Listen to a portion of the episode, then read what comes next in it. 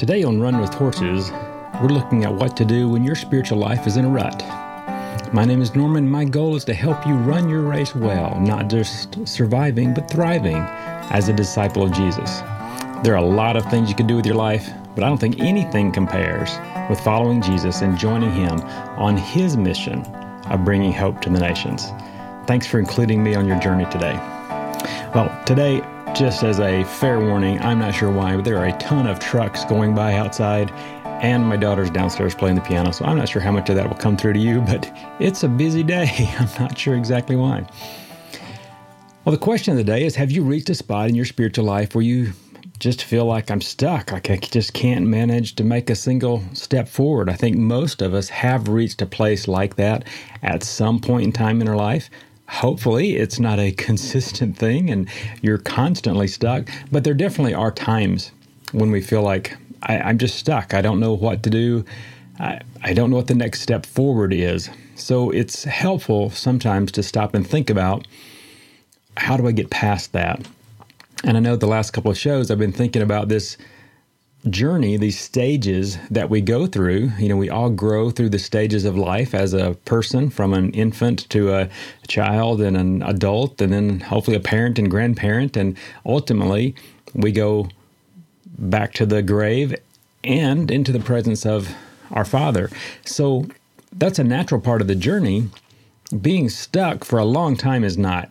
Being stuck temporarily, you should accept that as that that happens. That is part of the journey. There are times even in physical growth and maturity when people stop. You know, I remember our son reached a point where it's like, well, he hadn't grown for a while. It's kind of weird because he just sprouted up and then he stopped. But then after a while, he took off again. So that's normal. I think we reached, I have reached places in my intellectual development as I've grown as a person and spiritually where I was learning for a while, but then because of maybe busyness or all these different things that contribute to it, but I, I reached a spot where I just was stuck. I felt like I wasn't learning anything new. I wasn't really growing. So I think that's natural. The struggle is, and the, the challenge really is, to not let that stop you long term. Recognize there are little lulls, and maybe that's a time that we're supposed to refocus and make sure that I'm pointed in the right direction. So there's definitely a time of self evaluation and asking, Am I pursuing the right things? And sometimes God uses that little lull to allow us to take some of the past lessons and really ingrain those, really dig those deep into our life so that we're prepared for that next stage. You know, sometimes you learn new skills, you learn new things, and you need time to process them. So some of those lulls are, I think, meant to be a time of processing. So I think it happens to all of us. We maybe don't want to admit it, but we all find these t- times when we're we're going to get stuck. So today, I want to just give you some thoughts about how to get past the roadblocks in your life and get your spiritual life moving again. And particularly once you've taken that time to evaluate and see is there uh, something I need to be really focusing on right now? Because often I think God does give us a little lull for a specific reason. But assuming that you don't know what that reason is, and it might be a problem, let's look at a couple of things that might be helpful to you. First, let's just look at a couple of the reasons why people get bogged down.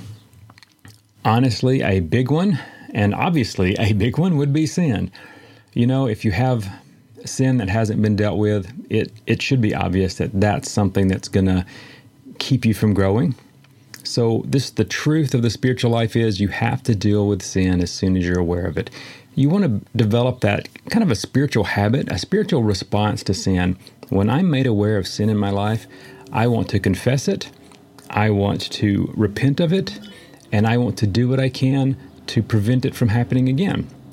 So, wh- how did I get into this? To evaluate what happened in my life. Why was I more susceptible to this this time? Why did I fall this time when maybe I, I didn't in the past?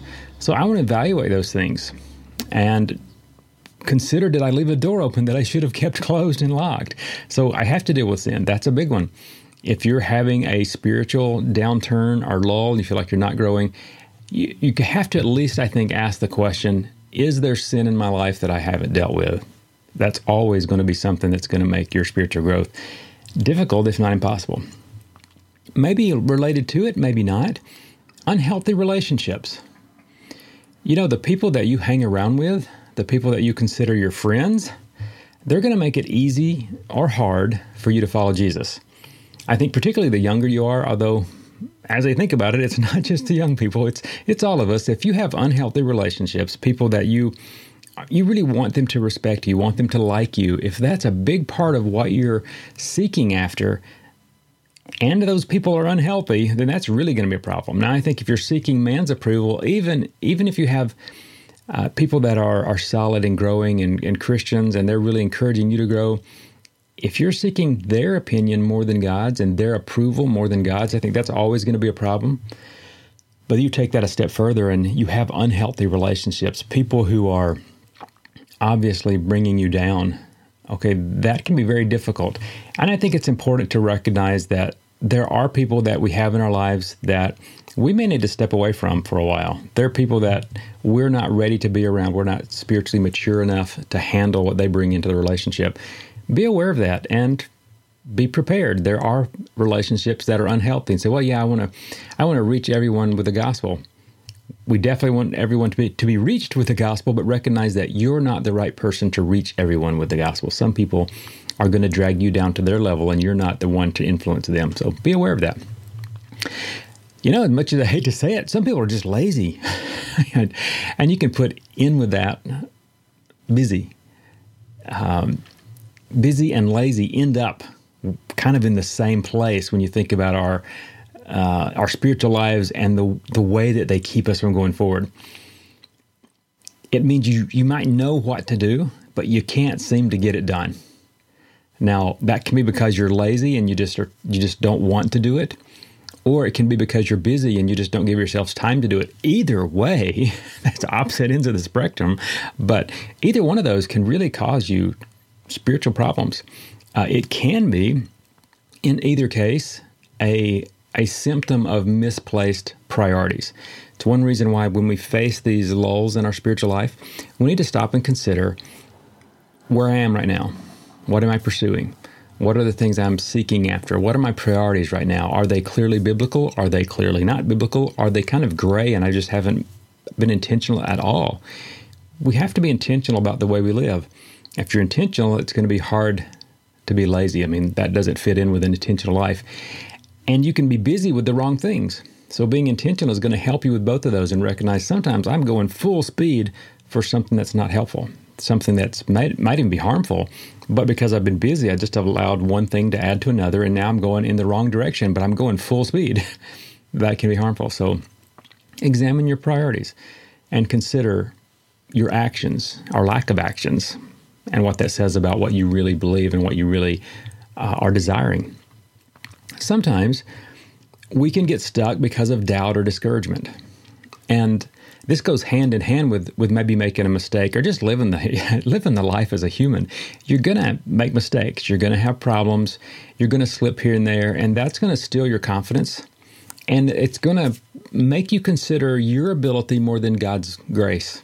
Uh, that's really what it comes down to. We begin to look at my life and the problems in my life, and I say, I'm not sure I can do this. And rather than say, God's grace is sufficient, I mean, he clearly tells us that. Instead of relying on that, we start to look at our ability and what we're capable of and say, can I can I really do this? And the answer should be no, absolutely not. You can't. Isn't that a great thing? You can't do it. You don't have to. Uh, God's grace is sufficient. It means you're going to fall and you can get right back up and you're going to fail and you're going to be forgiven. God is right there. He is growing you. He's the one that we're supposed to rely on. So doubt and discouragement often come, not always, but often come from that misplaced sense of trust. If you're trusting in your strength and your wisdom and your ability, that can be discouraging because I know I look at my life and say, well, I just, I don't often know is plan A, B, or C the best plan. I have to trust that God's going to work if I if I can't do that, then I'm always going to have this niggling doubt, and that may be enough to keep me from from really being the person I'm supposed to be in every situation. Because I always wonder, is this is this right? Am I, am I doing the right thing? You can be discouraged because we we fall, we make a mistake, we sin. Well, rather than being discouraged, let me encourage you to let that point you to God. Rather than being discouraged when you fail, stand up and say, Thank God I'm forgiven. This points me once again to the need for Christ to go to the cross. And I'm so thankful that He did. God's grace is sufficient. Well, and the last one I want to mention, and there are a lot more, but we're not going to take the time to go through. We'd be doing this all day. Uh, earthly desires, just we get distracted by the things of the world. You know, there's lots of shiny things out there. there, uh, if you spend any time on the internet, everything and everybody's trying to sell you something. It, I mean, literally everybody, anywhere you go, it doesn't matter what site you go to, whether it's uh, social media or friends' YouTube page, you're, you're going to see these sites that are trying to get your attention and ultimately get your, your money or just get your information so they can sell that one way or another. They want something from you. The whole world is that way, and there's so many things. They use lots of shiny promises and and all of these uh, things that are going to make your life better and make you happier. Uh, people are going to like you more. these these new things are all competing for the place that Jesus demands, which is first place. Uh, he wants full con- commitment, full surrender, uh, everything. He wants us to be focused on Him. And it's so easy to be focused on everything else. So if you're going into this, uh, maybe you've reached a plateau, you're not going into a valley, but you kind of feel like you're on a plateau and you feel like, well, I'm not really growing right now. Consider are you being distracted by things that don't matter right now? And this goes back to the earlier one, priorities. But often we allow those distractions in and we don't recognize that, oh, yeah, it's all these shiny things have gotten my attention. So obviously, this is not a complete list. You need to do the personal hard work of examining your own life, life to determine where you're aligned with God and where you're pursuing something else. And I mean, that can be anything. You know, we looked at five things. Sin could be anything.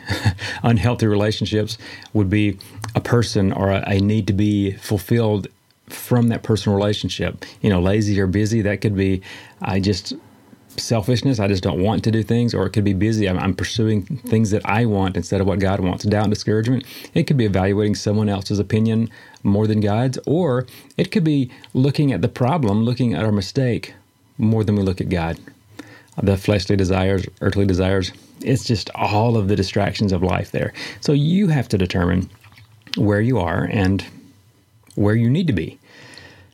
Okay, you've you've done the hard work. You examine your life and say, well, you know, I, I definitely recognize I have some things that I need to work on. Now let's consider some obvious tools that we need to always be using to build a healthy spiritual life because sometimes it's not some obscure little lesson we didn't learn. It's the basics. Uh, often it's neglecting the basics that get us into problems, and it's reinforcing the basics, basics that get us back on track. So here's me, the broken record, telling you that God has given you three things specifically to help you grow. You have heard this before, and you will hear it again because one, because it's true, and two, because we all need that reminder. It's so easy as we're distracted, and we just feel like, oh, I just can't do it to forget that God has given us all that we need, and we need to stay there. It's consistency, perseverance, patience, endurance. Number one, God's Word. There is really, let me say this strongly, there is really no way to grow without time in God's Word. I mean, you have to spend time with God. And His Word is the way that He reveals Himself to you, the way that He shows you who He is and what He loves and what He hates. So, basics read the Bible. Don't just read it, meditate on it. Think about what it says. What do I learn about God in this passage? What do I learn about man, the way that we're made, about sin, about the church, and all that God's doing in the world? Spend that time reading it and then thinking about what it means and how it um, matters in the world today. How is this relevant? Every passage in there, uh, you can look and you can spend time meditating on, and you'll see it uh, a little more fully. Often we read and pass right on through and we miss things. So spend the time reading it, but also meditating on it. And as you do that, you're going to find those passages that stick out to you as like, oh, this is important for me, where I am right now. Okay, that's a passage, that's a verse or a chapter that you need to memorize. So you spent that time thinking about it. You spent that time studying it. Memorize it. Make it available for the Holy Spirit to bring back to you every day in every way. Talk to other people about it. You know, you can read your Bible and you'll meet Christians throughout the day and you can share it with them. Hey, I was reading this and this is really encouraging to me. That is a great way to be involved throughout the day with God's Word. As you meditate on it, as you're memorizing it, as you're talking to others about it, you're building a foundation for a healthy spiritual life. You really can't build a strong foundation without that. It's like trying to build a, a concrete foundation with uh, sand and rocks, but you don't actually have the concrete. You can add the water to the rocks and sand, but it's not going to build you a foundation. You have to have all the ingredients, and God's word is is key, is vital. Second one is the Holy Spirit. You have to recognize the Holy Spirit is a huge part of your spiritual growth. It's part of trusting in God's grace. God has given you the Holy Spirit to guide you, to help you understand God's Word, and to change you from the inside out because He knows that we can't do it ourselves. When you don't know what to pray, okay, pray and trust that the Holy Spirit does know what you need. Uh, take that time spend it with God, even though you're not sure exactly what the problem is. Say, God, I, I know that you do. Hallelujah. I'm so glad that God knows what my problem is and also knows what the solution is. So I pray, and God says, pray for wisdom, and He gives liberally to those who ask. So ask God to give you wisdom about your uh, spiritual malaise, your spiritual plateau, your spiritual valley. And I think He wants to answer that prayer. And the Holy Spirit certainly is there to comfort us and to guide us as we walk through that valley or walk across that plateau. Uh, he's there with us. The third one, the church. Hey, I know the church takes a lot of hard knocks. It's definitely not perfect, but then how could it be? I mean, it's full of former enemies of God who are still learning what it means to be part of His family. You have this group of people who are forgiven, uh, but they still bring all of the baggage from their past life and all of their mistakes and all the consequences of past sin. Hey, they're bringing all that into the church all of the ways that people treated them horribly in the past and that they treated horribly in the past, that's all there. That's part of the church. I mean, the church is definitely a bad group of people, but you know what? They're his group of people. As a resource for spiritual growth, the church uh, includes things that are just vital for us. God has intended for us to be part of this body. So we need to spend time with it. You need to spend time with God's family encourage them, lifting uh, them up, using your gifts. And often it's not that you are going to receive things from the church, but it's often in that process of you being actively obedient and using your gifts that you're encouraged and you're challenged and that you grow. Keep in mind, just as a side note, the church includes the music, the books, sermons, podcasts, videos, all those things that are resources that the church is producing to teach, encourage, and motivate you to keep on keeping on. Depending on what your need is, there are different things at different times. You can use all those. You should use all those. I use all those. However, being present with God's people is the foundation. Spending time with God's people and loving them and seeking to actively be obedient in carrying out the one another's, in loving them as God loves them. That's going to be hugely important for you as you get out of your valley or walk across your plateau. Okay. Now, those are the basics. Now, there's a few things that I think you should have in your spiritual toolbox to pull out when you need them. These are not things that you use necessarily every day. And I'm talking about the spiritual disciplines. If you have not practiced the spiritual disciplines, I highly, highly, highly encourage you to do so.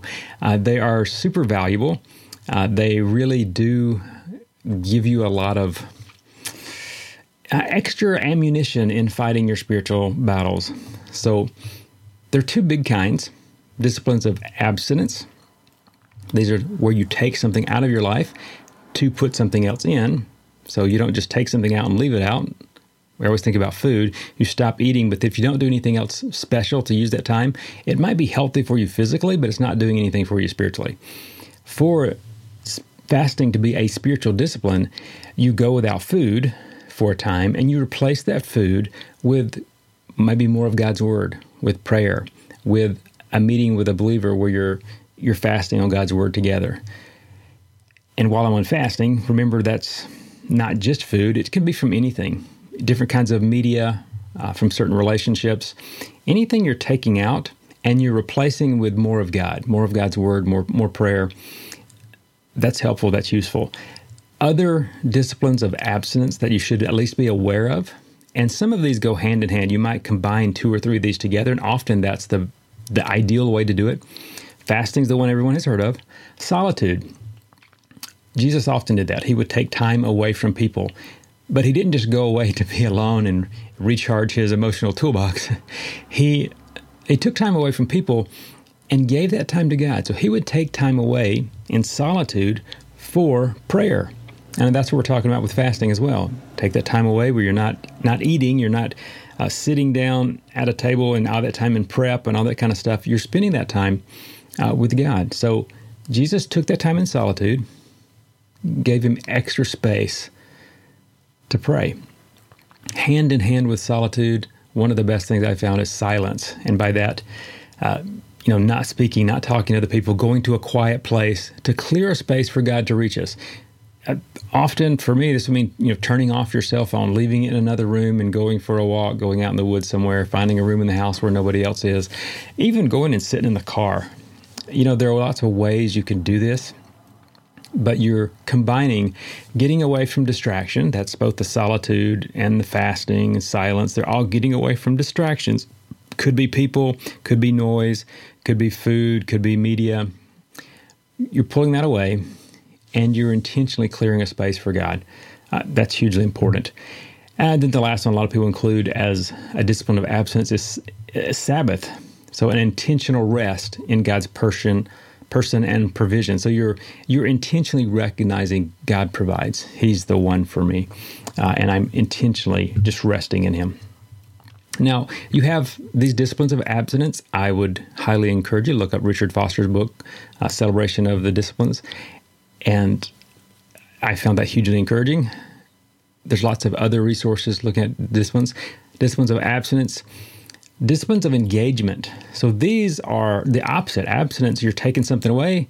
Engagement is you're intentionally doing something more.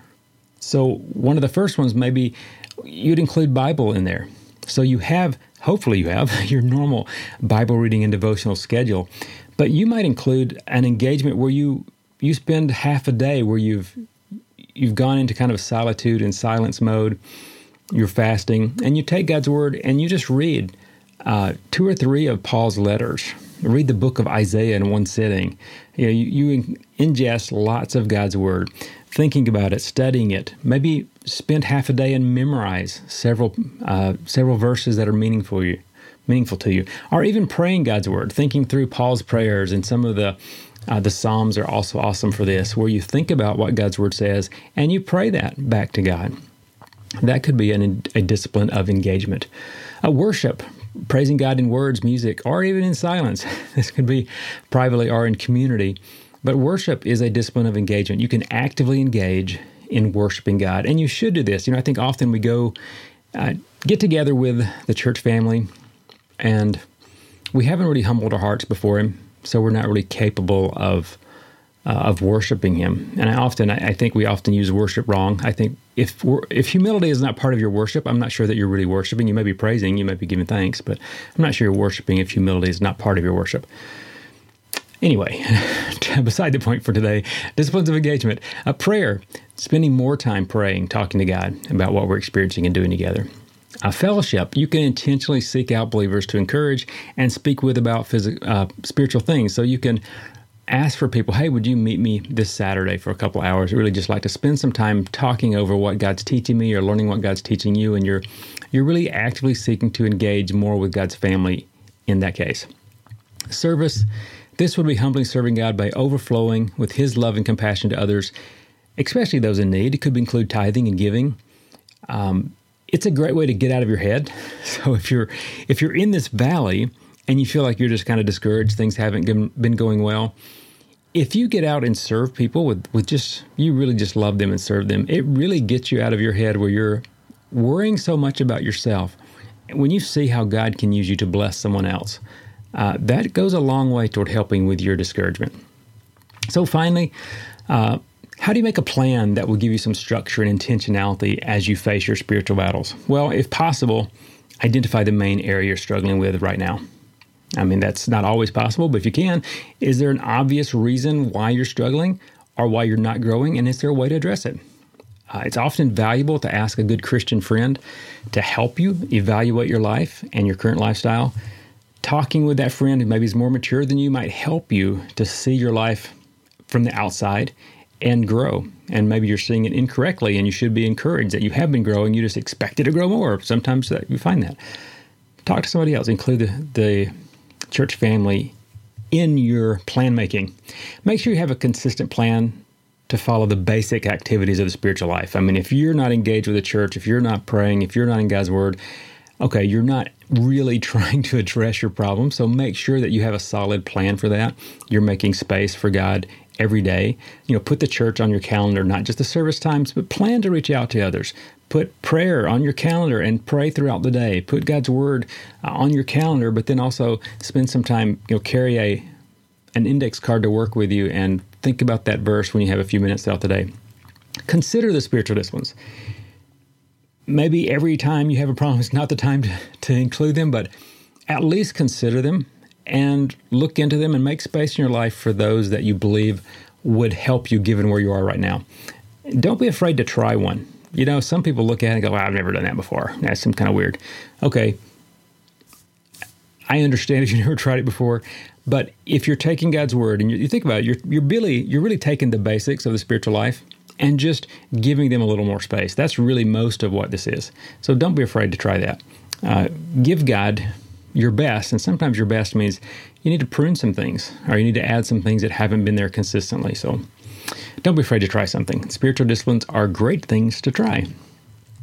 A key point, just as we think through and finish up with this whole discussion, it really is super helpful to invite a friend to go through this time with you. If you really feel like I, am just stuck or I'm on a plateau and I'm really not where I'd like to be, find a good Christian friend who you believe is mature and is growing and ask them to pray for you, but also to pray with you as you begin to apply these tools to your life. Ask them, you know, is there some recommendation they might have for how they could see you applying some of these tools in a way that would be beneficial to you? You're not meant to walk the Christian life alone. To walk alone is a recipe for stagnation, for just disaster, for a nasty spiritual fall. You are not intended to walk the Christian life alone. You have to understand that. And most of all, really, it comes down to keep it up, persevere. The reward is worth the struggle. Remember that God promises to be with you in the middle of every trial, and He's working in you to complete the work that He started. It is not all up to you, as much as sometimes it feels like it is. God does give you things and assignments and homework so that uh, you will see the need for Him, but He's doing the work. And trust Him that He will complete that work. Thanks for joining me today. Check out runwithhorses.net for show notes and past shows. Write me at norman at runwithhorses.net if you have comments or questions. Join our uh, Facebook community and ask questions there. Uh, I try to check that at least every day or so. Tell a friend if you found this show helpful. You know, I'd like to do more to encourage more people, but I only have so much time. I only have so much energy, and I'm getting older. So there's only so much I can do. Keep running.